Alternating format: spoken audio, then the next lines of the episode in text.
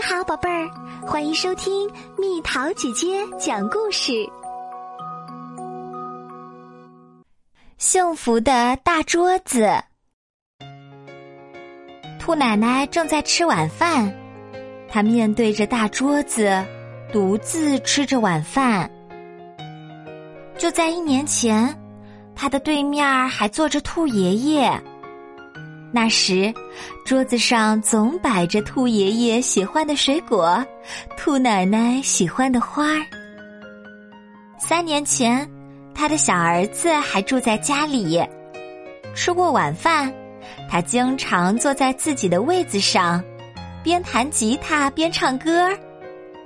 他本来和父亲一起做木匠活儿，突然有一天，他离开了家。他说。我想当海员，到全世界的海洋去航行。再早一点儿，二儿子和两个双胞胎女儿也住在这里。二儿子想成为出色的厨师，到另一个镇上的餐厅当学徒去了。双胞胎女儿呢，一个想当护士，另一个想成为芭蕾舞演员。于是各自住进了学校的宿舍。六年前，大女儿和大儿子也都在这儿。现在，大女儿嫁到远处，已经有两个小宝宝了。大儿子在郊区的汽车厂里工作。六年前的那些日子，他们一家八口。围着这张大桌子吃每一顿饭，不仅吃饭、喝茶、聊天儿、休息的时候，一家人也一起围坐在大桌子旁边。其实，六个孩子小时候就是这样的。孩子们在桌子上写作业、看图画书、下棋，有时躲进桌子底下玩捉迷藏、过家家。这张大桌子是小儿子出生后不久摆在这儿的。那时候，孩子们的妈妈，也就是现在的兔奶奶，经常在这张桌子上烫衣服、做蛋糕、剥豆子、补衬衫。桌子、椅子都是孩子们的爸爸，也就是兔爷爷亲手做的。随着孩子们的长大。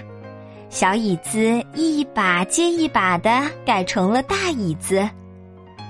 等所有的椅子都一样大了，孩子们却开始一个接一个的离开，最后六个都离开了家。孩子们时不时会寄信、寄照片回来，偶尔也会回家探望。但是六个兄弟姐妹聚在一起的情形，一次也没有过。吃完晚饭，兔奶奶伏在空荡荡的桌子上，想念着她的孩子们。不管哪个孩子做了错事儿，挨了骂，都会躲到这张桌子底下，怎么喊也不肯出来，还在底下涂鸦。哦，对了。兔奶奶忽然想起来，当年虽然知道孩子们涂鸦，可到底画了些什么，她一直没有看过，因为那时候她每天都很忙，桌子底下的涂鸦连看一眼的时间都没有。兔奶奶站起来，爬到桌子底下，哎，还真不少呢。呜，这张图画的不错。嗯，这是谁写的字儿呢？写的什么？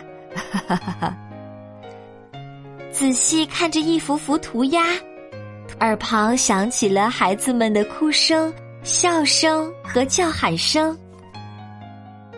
妈妈，妈妈，您在哪儿？哎，我在这儿。兔奶奶不由自主的回答，吃惊的看了看四周。您在这儿呀？桌子的一头冒出了小儿子的脸。是你呀？什么时候回来的？妈妈，你在桌子底下干什么呀？小儿子坐在了自己几年没坐的椅子上，还是这里最自在。我有时还梦见回到这儿，在梦里我一直是个小小孩儿，和妈妈和大家一起围坐在这张大桌子旁。那时候可真热闹呀！兔奶奶望着大桌子，点点头。对了，下个月是您的生日，我们兄弟姐妹聚一次怎么样？我这就跟哥哥姐姐商量。真能这样，我太高兴了。小儿子住了两个晚上，回码头去了，又剩下兔奶奶孤零零的。孩子们一起回来，如果真的能这样，那太好啦。兔奶奶环视着空荡荡的大桌子，脸上笑眯眯的。到时候桌上一定要摆满每个孩子喜欢的食物，嗯，豌豆汤、炖胡萝卜、卷心菜、苹果沙拉、奶油焗洋葱、南瓜派、番茄汁儿。哎呀，够我忙一阵子啦！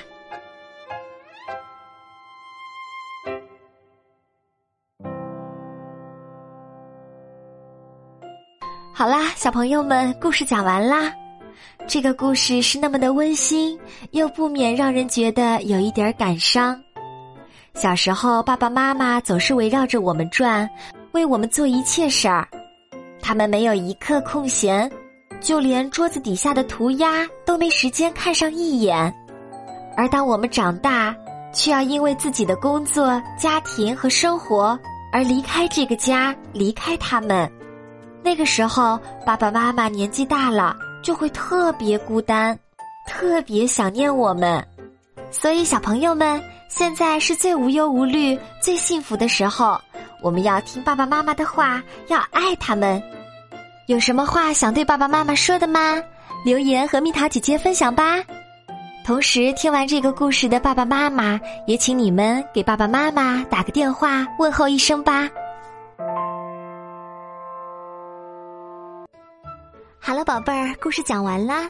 你可以在公众号搜索“蜜桃姐姐”，或者在微信里搜索“蜜桃五八五”，找到告诉我你想听的故事哦。